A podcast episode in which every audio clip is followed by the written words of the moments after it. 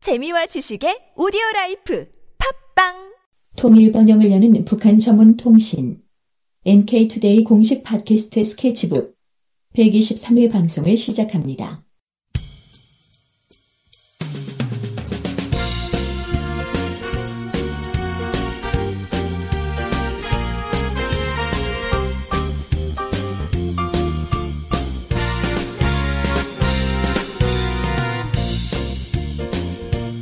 안녕하세요. 김혜민 기자입니다. 안녕하세요 이동 기자입니다. 안녕하세요. 문경환 기자입니다. 최근 북한이 인공위성을 발사하겠다 이렇게 이- 발표를 하면서 뜨거운 감자가 되고 있습니다. 네. 인공위성 혹시 북한이 인공위성을 이번에 몇 번째 쏘는지 아세요? 네 번째 아닙니까 네 번째? 네 번째인가요? 몇 번째인지 아세요?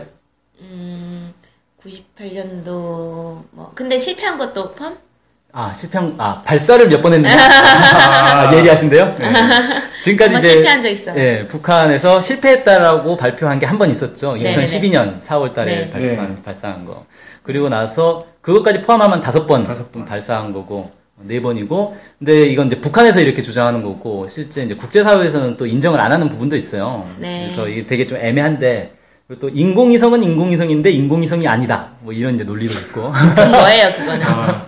산은 산이 돼 산이 아니로다 뭐 이런 거죠. 그건 뭐 인공이 아니고 뭐 자연 위성인가? 네, 그런 게 되는 건가요? 네, 미사일이다 뭐 이런 식으로 이제 얘기를 하는 거죠. 네. 그래서 어, 북한이 사실 인공위성에 대한 관심은 상당히 오래전부터 있었던 거더라고요. 네. 그래서 북한의 인공위성 개발 역사를 한번 좀 살펴보고 이것도 좀 시리즈로 준비를 해봤어요.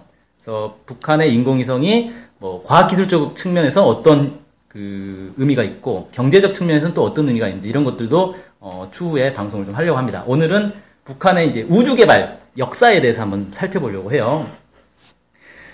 그 인류 최초의 인공위성이 언제 어, 있었는지 아세요? 스푸트니크. 예, 스푸트니크 러시아에서 썼죠. 네. 그때 이제 소련이었죠. 네. 그게 몇 년도인지 혹시 기억나세요? 50년대였던 걸로 기억합니다. 예, 57년입니다. 1957년. 아, 네. 그러니까 우리가 이제 한국 전쟁 끝나고 얼마 안 있어서 한 4년 만에 4년 만에. 그때 이게- 개를 넣지 않았나요? 네. 아니요. 네. 그거는 이제 아, 원- 그건- 아, 이호에서. 네. 2호에? 그건 그 다음에 아, 그럼 1호에는 뭘 넣었나요? 아무것도 안 넣었죠. 그냥 무인 아. 무인 우주선이겠죠? 아, 2호에서 넣었구나. 그 그게 되게 유명하잖아요. 네. 그 개가. 걔가 좀 불쌍하죠, 사실은. 네. 왜냐면 그때는 이 되돌아오는 그런 기술이 없었기 때문에 네. 스푸트니코 1호를 이제 발사를 해가지고 이것도 몇 달간 돌다가 이제 사라졌어요. 배터리 나가가지고 일단 한 달도 안 돼서 배터리가 나가는 바람에 전파 송신 끊겼고 그 다음에 몇 달 후에는 그냥 대기권에 드- 들어와서 다 타버렸죠. 그 다음에 이제 2호를 쐈을 때 개를 넣었단 말이에요. 아. 네. 근데 이 개는 안타깝게도 그냥 이 인공위성과 함께 지구로 다시 떨어져서 타버렸습니다. 정말 불쌍하죠, 이 개가. 아무튼 이게 이제 처음에 인공위성을 쏘고 나서 이 전 인류에게 큰 충격을 줬죠. 왜냐하면 인간이 만든 어떤 발사체가 우주 공간에 나갈 수 있다라는 걸 보여준 거 아닙니까? 네. 이때부터 이제 미국이 충격을 받아가지고 인공위성에 엄청난 투자를 하게 되고 전 세계가 이 우주 개발 사업에 이제 이때부터 뛰어들었다라고 하는데 북한은 언제부터 이제 관심을 갖게 됐냐면 1959년에 인공위성이라는 책이 나왔어요. 이 자연과학 도서 편집부라는 데서 내온 건데 어, 실제 인공위성이 발사된 지 2년 만에 이 책이 나와가지고 어, 15,000부를 발간했다 그래요. 음, 이 정도면 어, 베스트셀러라고 할 수 있겠죠.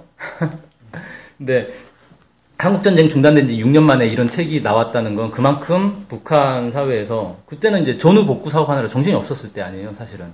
근데도 인공위성이라는 책을 냈다는 거는 꽤 우주 개발에도 관심을 갖고 있었다. 뭐 이렇게 좀 얘기를 할 수 있을 것 같은데 실제 북한의 인공위성을 이 인공위성 같은 우주 개발을 담당하는 부서가 조선 우주공간 기술위원회라는 곳이 있는데 어, 이고 이 부서가 언제 출범했는지는 잘 모르겠는데 70년대부터는 실제로 인공위성 개발에 뛰어들었다라고 해요. 그러니까 상당히 일찍부터 인공위성 개발에 어, 착수했던 거죠. 네. 그리고 80년대 초에 위성 발사체를 개발했다 이렇게 얘기를 합니다. 그러니까 위성 발사체라는 게 우주 로켓을 얘기하는 거죠. 네. 어, 이걸 이미 이때 개발을 했다 이렇게 얘기를 하고 있습니다.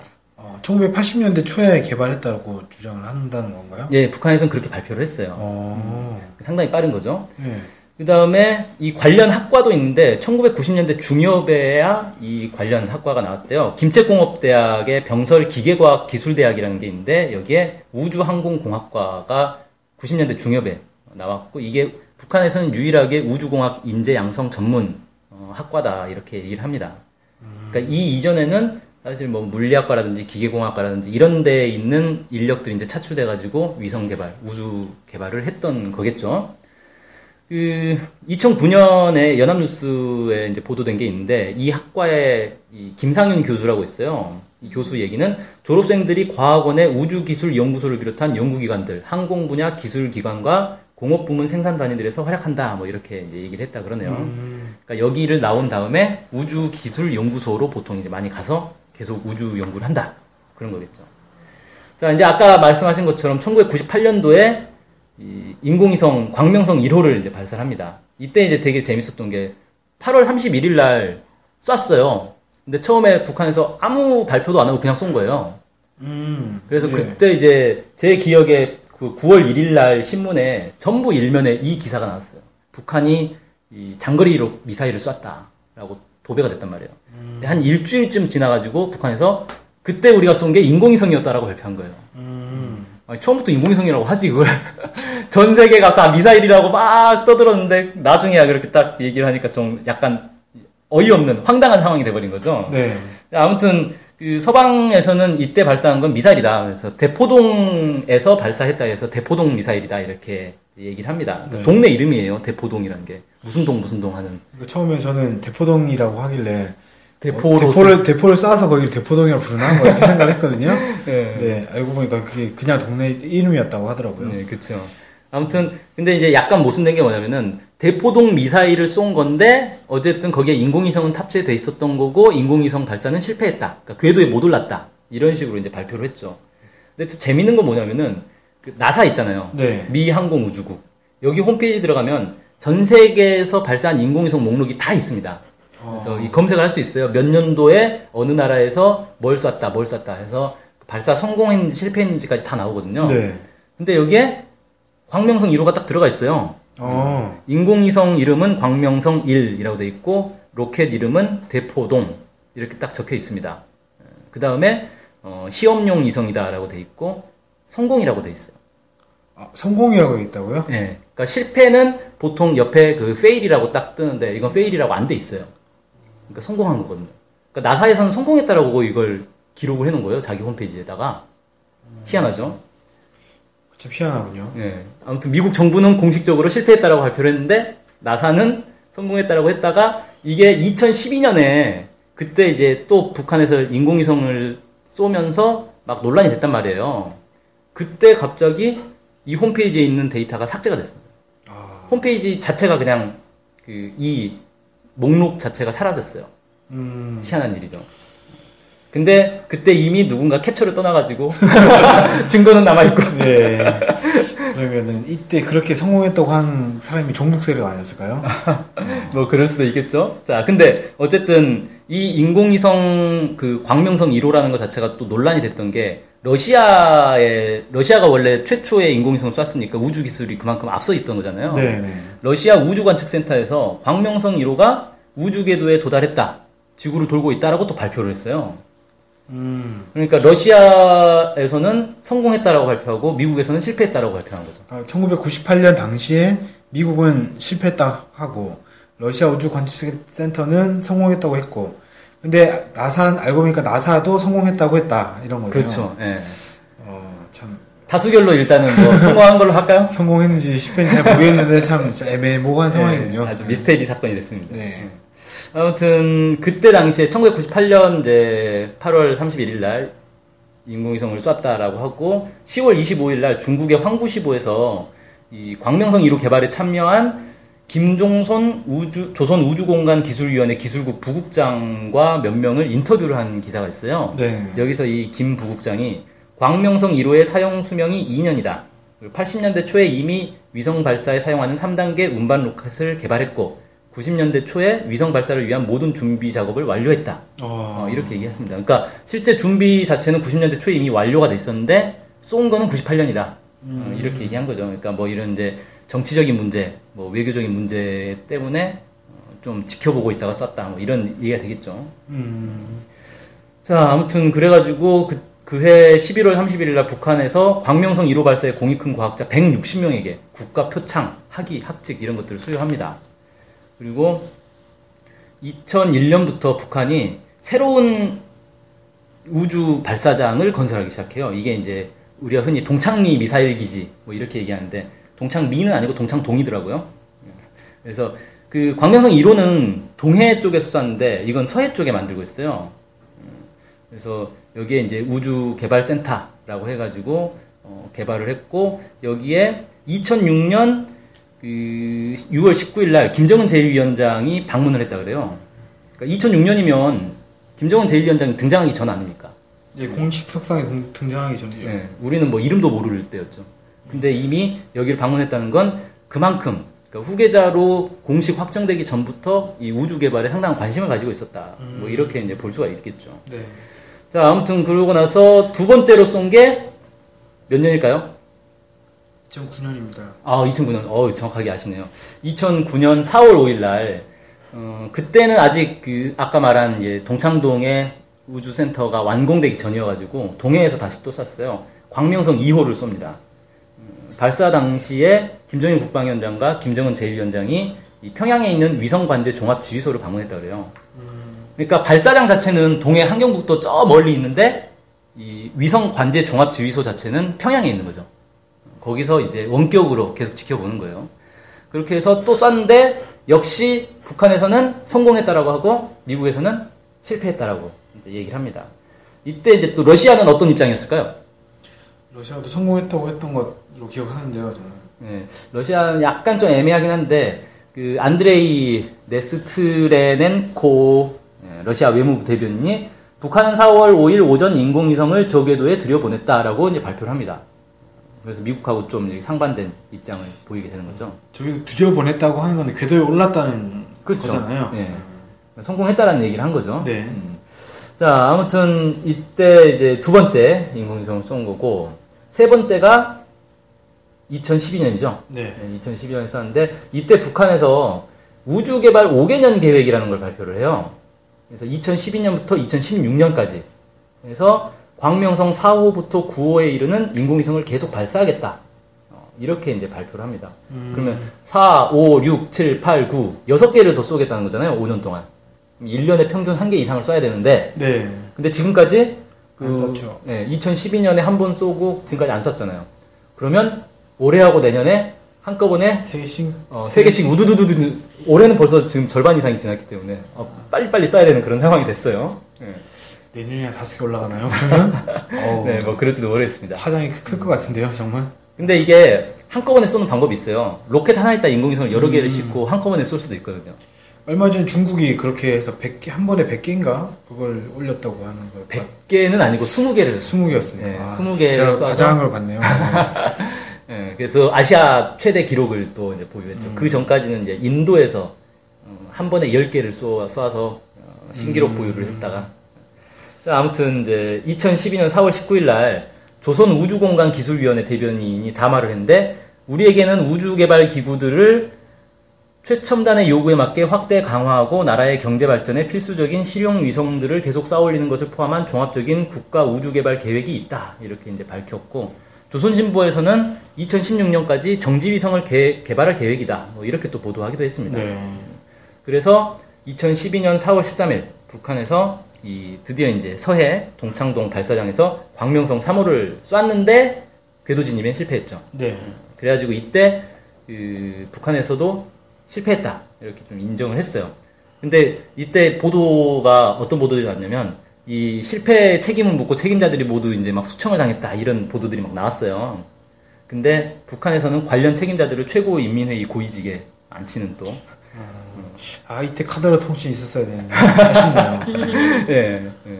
그 다음에 이제 2차 시도가 12월 12일 날 있었죠. 그래서 네. 외우기도 좋게. 2012년 12월 12일 날. 어, 시간까지 12시 12분으로 맞춰줬으면 좋았겠는데, 안타깝게도 이제 새벽에 쐈어요. 2차 시도를 해서 광명성 3호 2호기를 어, 저궤도에 이제 올렸죠. 근데 이번에는 처음으로 미국도 인정을 합니다. 미국의 북미항공 우주사령부에서 성공적으로 물체를 궤도에 진입시킨 것으로 보인다. 이렇게 이제 발표를 합니다. 하지만 미사일이다. 인공위성은 올라갔지만 그래도 미사일이다. 뭐 이렇게 이제 발표를 하죠. 신기하네. 예. 그래서 어쨌든 이제 성공을 했기 때문에 북한에서 어, 곧바로 우주개발사업 공로자 101명에게 공화국 영웅 칭호를 수여를 했습니다. 공화국 영웅 칭호는 북한에서는 상당히 높은 이제 칭호인데 101명이 한꺼번에 우르르 받은 거예요. 그 다음에 이제 연회까지 마련을 해줬고 김정은 제2위원장이 직접 참석을 했죠. 그 다음에 그 이듬해 1월에는 조선우주공간기술위원회에 김정일 훈장을 또 수여를 합니다. 그래서 북한이 이때 이제 많은 이제 공로를 이제 취하했다 이렇게 볼 수 있겠죠. 네. 자, 그 다음에 이제 그 2013년 4월에 제12기 제7차 이 회의에서 조선민주주의인민공화국 우주개발법을 채택을 합니다. 그래서 조선우주공간기술위원회를 국가우주개발국으로 확대 개편을 하는데 이게 참 재밌는 게 약칭이 NADA예요. 그래서 나다라고 읽으면 됩니다. 근데 나다 하니까 좀 연상되는 게 나사랑 비슷하죠. 네. 그래서 실제 이 마크도 비슷해요. 나사 마크가 하고 나다 마크가 비슷합니다. 그래서 일부러 나사하고 경쟁하려고 이름을 이렇게 지었나 싶기도 하고. 음. 아무튼 그 올해 이제 5월달에 국가우주개발국 위성관제 종합지휘소를 새로 개발을 했는데 여기에 이제 김정은 제1위원장이 직접 방문을 하기도 했죠. 그래서 올해 안에 인공위성을 쏘지 않겠냐 이런 이제 예측들이 많이 나왔습니다. 이번에 그 국가우주개발국 국장이 발표한 건 위성 개발의 새로운 높은 단계인 정지 위성에 대한 연구 사업에서도 커다란 전진을 이룩하였다 이렇게 발표를 했어요. 그러니까 아까 그 5개년 계획이 만료되는 게 내년인데 내년까지 정지 위성을 개발하겠다라고 했잖아요. 네. 근데 상당히 어, 진척이 있었던 것으로. 그래서 내년쯤이면 정지 위성 개발까지도 완성을 하지 않겠냐 뭐 이렇게 좀 보여지는데 어, 아무튼 우주 개발 5개년 계획 종료가 1년 앞으로 다가왔고 이때까지 6개를 더 쏘겠다라고 했는데 아직 쏘지 않고 있고 뭐 이런 이제 상황입니다. 음, 1년 안에 다 쏠 것 같기도 하고 뭐 2016년이 지나면 또 5개년 계획 나오지 않겠어요? 2차 5개년 계획. 2005, 2차 5개년 계획은 2017년부터 21년까지가 될 것으로 보이는데 이게 또 재밌는 게 2022년이 북한 최고인민회의에서 과학기술강국 건설의 목표 시안으로 설정한 해예요. 그래서 이때까지 우주 개발에도 상당한 좀 진전이 있지 않겠나 이렇게 보여지고 원래 우주 개발이라는 게 인공위성만 있는 게 아니잖아요. 네. 또 뭐가 있죠? 인공위성 말고 우주선. 우주선, 예. 뭐 달. 스페이스, 스페이스 셔틀 뭐 이런 스페이스 셔틀, 예. 달 위성도 있죠. 달 주위를 도는 위성. 일단 일단 유인 우주선이 개발이 되어야 뭐 이- 네. 달을 달에 가든지 아니면 뭐 우주 정거장을 만들든지 이런 걸 하겠죠. 예. 유인 우주선 정도를 이제 쏴주면 아 이게 미사일이다라는 말을 못 하겠죠. 미사일에 사람이 탈 수 없으니까. 네. 어, 인간 인간 미사일 인간 어뢰처럼 인간 미사일 나온 거 아닙니까? 인간 미사일이라고 할 수도 있겠는데. 그 다음에 우주 정거장도 있어요, 사실. 네. 음, 이런 것들 이제 다양한 그 우주 개발 내용들이 있는데 이런 것들이 어디까지 이제 개발될지 어, 좀 우리가 주목해볼 필요가 있겠다. 뭐 이렇게 좀 생각이 되네요. 네. 자, 어쨌든 북한의 우주 개발 역사에 대해서 오늘 쭉 훑어봤는데 뭐 어떠셨습니까? 저 혼자 막 너무 많이 떠들었네요. 아, 네.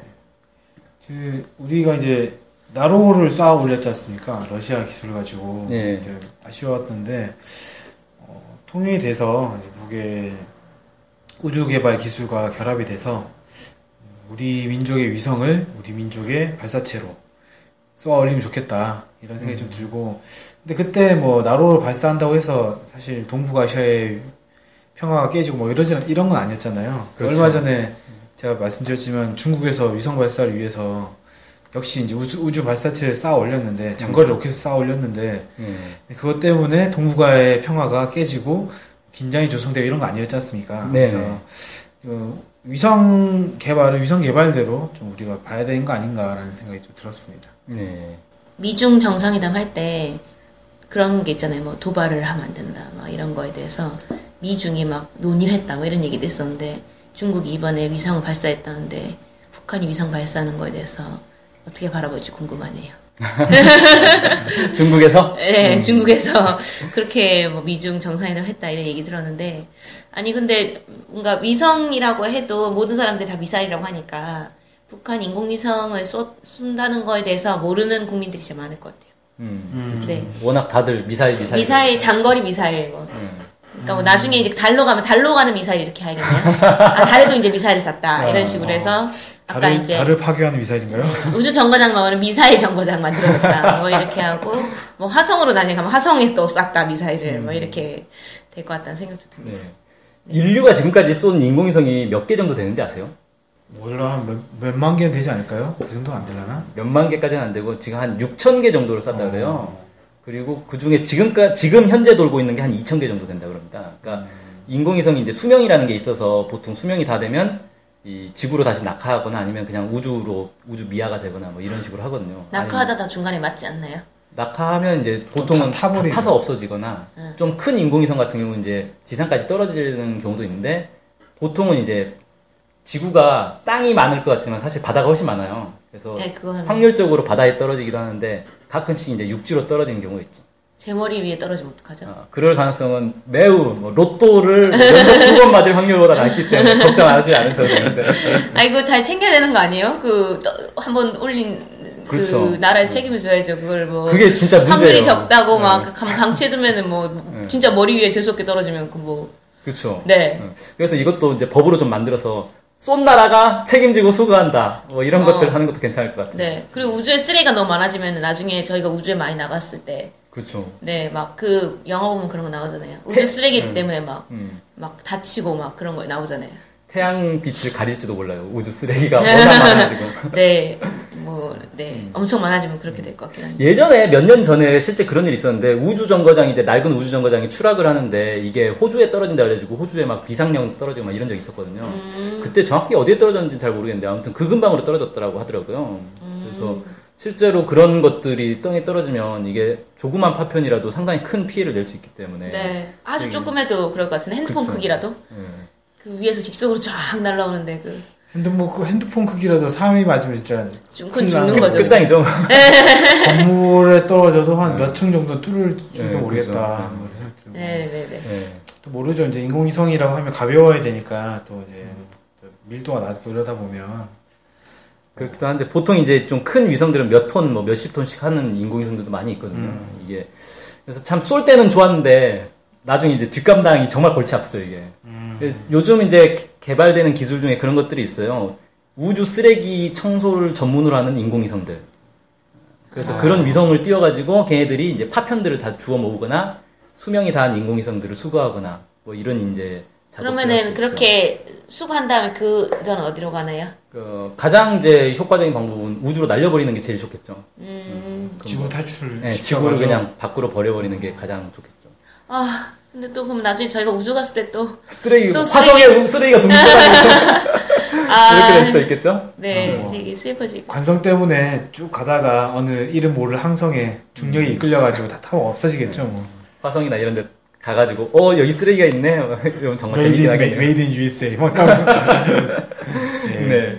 그래요. 뭐 재밌는 얘기 나눠봤는데. 아무튼 다음 시간에는 이 인공위성, 북한의 인공위성을 과학기술적 측면에서 좀 어, 바라보는 그런 내용으로 한번 다뤄보도록 하겠습니다. 네. 자, 오늘 방송 여기서 마치겠습니다. 감사합니다. 감사합니다. 안녕히 계세요.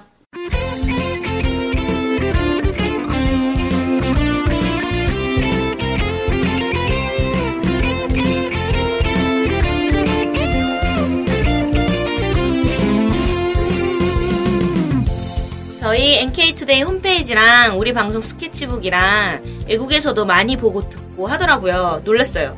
네. 해외 동포들께서도 통일에 관심이 많으시거든요. 네. 그래서 혹시나 네, 해외 동포분들이 우리 NK투데이를 후원하고 싶을 것 같은데 네, 뭐 혼자만의 생각인가요? 네, 방법이 없을까요? 그래서 준비했습니다. 요즘은 페이팔로 손쉽게 외국에 돈을 보낼 수 있습니다. 아, 페이팔 그런 게 있습니까?